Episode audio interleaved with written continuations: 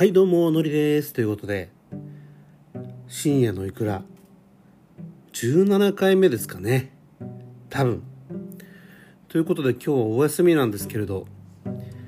ちょっと天気もいいってことで明日からね、もうなんか梅雨の様相のような感じで、ずっと1週間曇りの天気予報だったので、太陽を浴びるのも今日が最後かなみたいな感じでですね、ちょっとウォーキングというか午前中からジョギング行きましてですね、結構ね距離にしたらもう8キロとか9キロ10キロ、それぐらいね、歩いたんですけど、でいつも行ってる道じゃ、刺激も足りないかなと思って、もう本当に全然知らない道ですね。市内でもこんなとこあったんかみたいなところって結構ありましたね。市営住宅なんかだとか団地なんかも中通ったらなんか公園みたいなとこあったりとかしてですね、こここんな風になってたんだみたいな、いろいろ発見でした。刺激を受けたというか、建物のね建築様式やデザインを研究しながらですね、歩いていたというふうに言えばかっこいいですけど、何も考えないで、このデザインいいなみたいな、当時の団地のデザイン、これ公団住宅のデザインってこうだよなって、たくさんの無機質な感じもするんだけれども、その中にプラスのエネルギーとマイナスのエネルギー両方感じるデザインだなみたいな感じで感じながらですね帰ってきました。で今日あったかいんですよね、東京。多分今、Apple Watch の指す気温だと27度なんですよね。で帰ってきてからうたたれしちゃって、もう4時ですよ。でもう部屋エアコンもつけないで、そのままもうリビングでもうね、ちょっと横になっちゃって、多分1時間ぐらい寝ちゃったんじゃないかなと思ってですね、いう感じで、もう喉カラッカラ、ちょっと頭痛い感じでですね、お気をつけください。この初夏の熱中症みたいなものもありますんでね、ぜひ気をつけていただければなというふうに思っています。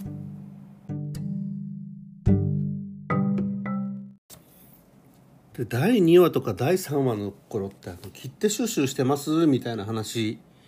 してたと思うんですけど、今日もちょっとその話しようかなと思ってるんですが、7月7日七夕の日にですね、ポケットモンスターの切手が出るそうです。日本郵便からですね、63円10種のパターンと、84円ですね、封書の定型の84円の10枚のシール型のですね切手が出ます。ポケットモンスターの切手が出るんだってさ。いや昔はね、もう郵政省の時代はあんまこういうのなかったんですよね。もう版権があるのでこういうことやらないんだけど、もう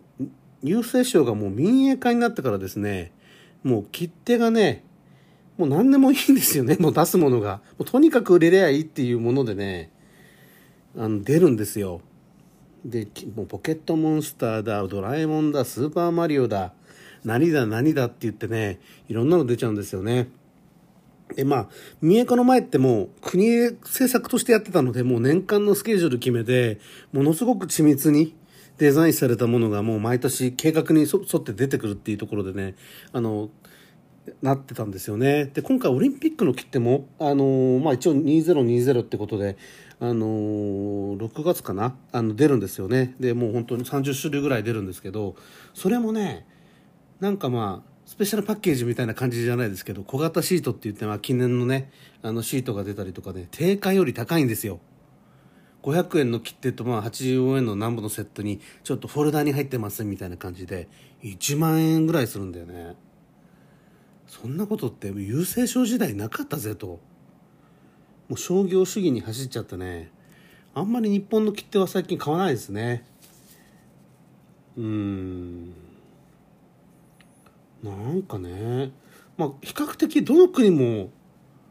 民営なはずなんですけどね、郵政業務って。なんだけどなんかすっごい年間にもう10万も15万もそれぐらいの金額の額面の切手が出ちゃうんで、もう収集かなんかさですよ。はい。すいません、変な話しちゃって。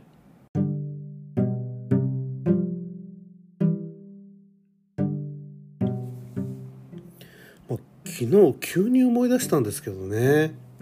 地元のことなんですけど、あれ小学校6年生とか、多分小学校の高学年だったと思うんですけど、当時地元にスキー場あったんですよね。結構大きいスキー場なんですけど、あったんですよ。で、北海道結構自治体ごとにですねスキー場あったんですよね。どの市町村にも比較的スキー場あったんだけど、よくあんなことしてたよなと。もっと戦略的にやったらね、今でも生き残ってるスキー場あるんだろうけど、もう今ほとんど閉鎖なんですよね。それはちょっと話されちゃったんですけど、春先雪解けの頃にね、なぜか友達と2人でスキー場行ったんですよ。で、リフトの下だと100円とか落ちてるかもしんないぜみたいな感じで、探しに行こうぜみたいな感じで行ったんですだと思うんですよね。で、ちょっともう結構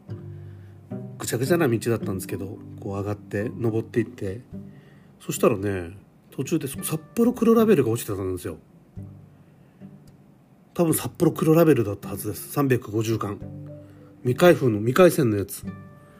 おい、ビールあったぜみたいな感じで、いやーと思って、落ちてるやつだしなと思って。で、行った相手はね、結構真面目な子だったんですよね。真面目な子のはず なのに、私ちょっとちょろちょろして、もう学校でも悪ふざけして先生にげんこつされるみたいな感じだったんですけど、その相手もね、ちゃんとそういう先生の言うことも聞いて、親の言うことも聞くっていう感じだ子なんですけどね。飲もうぜみたいな、みたいな、どうするみたいな、飲むかみたいな、やっぱやめようよ、飲むかみたいな。で、向こうはもうグイグイ、友達の方はもう行こう、飲もうぜみたいな。で、グビグビ飲んでるわけですよ。で、私はもう一口、うわ美味しくないとかつって、飲んだら覚えてるんですけどね、その次の日のね、この学校でのトークがまたね、今でも覚えてるんですよね。どうだったみたいな、昨日バレなかったかみたいな言ったんですよね、私。そしたら、いやバレないよ、もう昨日はさ、もうビールのおかげでぐっすり眠れちゃってなんてね、もう言っちゃってさ、その時は何も思わなかったんですよね。あ、そうなんだみたいな。でも大人になって振り返ってみると、小学校6年生の男の子がビール飲んでぐっすり眠れちゃってみたいなね、感じの話すると面白いよなと思って、昨日ちょっとビール飲みながら、そんなことあったなとかって言って、奥さんと共通の知人なんでね、今でもあいつ言ってたんだよそんなこととかつって、面白いねみたいな感じでね、話してたんですけどね。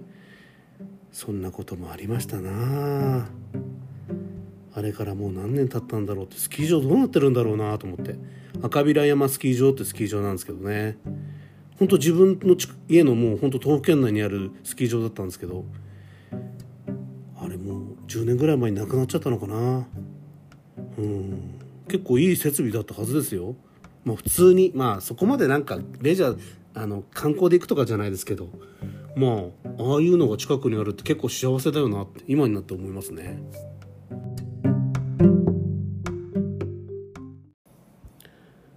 いや正直ね、今週はねポッドキャストどうしようかなって、結構先週忙しかったんですよね。忙しかったし、だるいなって、体もだるいような感じでね、過ごしてたんですけど、外もほとんど出なかったんですよね。なので今日ぐらい出ないとなと思って出たわけなんですけど、でも続けること、もう筋トレみたいなものですね。話す内容がなくなったとしてもどれだけ続くかでね、嬉しいことに再生回数もね、たまに見るんですけど、やっぱ聞いていただいてる方がいらっしゃるんですよ。ほんと感謝ですね。こんなクソ親父の話聞いてくれて本当にありがとうございます。でちょうど同僚とか友達も聞いてるんですよね。これ地元の友達とか同僚の方とかも聞いていただいて、たまに連絡来るんですけど、昨日面白かったのがね、いやのりさんいいっすよ、聞かせてもらってますよ、グダグダ感がいいですねっていやそれ褒められてる感じしないけどみたいな、そんな流れもありましたけれども、本当聞いていただいてありがとうございます。やっぱ今日思ったんですけど、外先週出てなかったんだ、ほとんど。なんかやっぱり見るものもないし、やっぱ家の中にずっといるってことで、やっぱインプットがないとやっぱアウトプットがないなと思って、今日朝感じたんですよね。今日ポッドキャストやるけどなんか話す内容がないなと思って。でもちょっと外行って散歩して、ちょっと頭の体操というか、頭の体操と、頭の掃除、掃除ってなんやねんと思ったかもしれないですけど、ちょっと血流を良くして、もう頭の回転をすっきりさせるというかね、それ実際そうなってるのか分かんないですけど、体感としてはそういう感じでですね、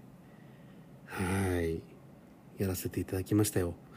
でもなんかフィードバックって家族からのフィードバック、なんかたまに関西弁でなんか言ってるけど、あんた関西弁人じゃないよねみたいな、はいマイナス1点みたいな感じはありますけれども、なんか照れがあるんでしょうね。こう まじまじと喋るのにまだまだ照れがあると思うんですけれども、ありませんか？たまにいますよね。なんかちょっといつもの自分ではない言葉のチョイスするパターン、あなたにもあるはずです。それと一緒だと思うんですけどね。はい、なので続けていきたいなと思っています。どんな発熱しようとですね、ぎっくり腰になろうと、ちょっと続けていこうかなと思っております。はい、ですのでぜひですね聞いていただければなと思っています。はい、グダグダな感じになっちゃいましたね。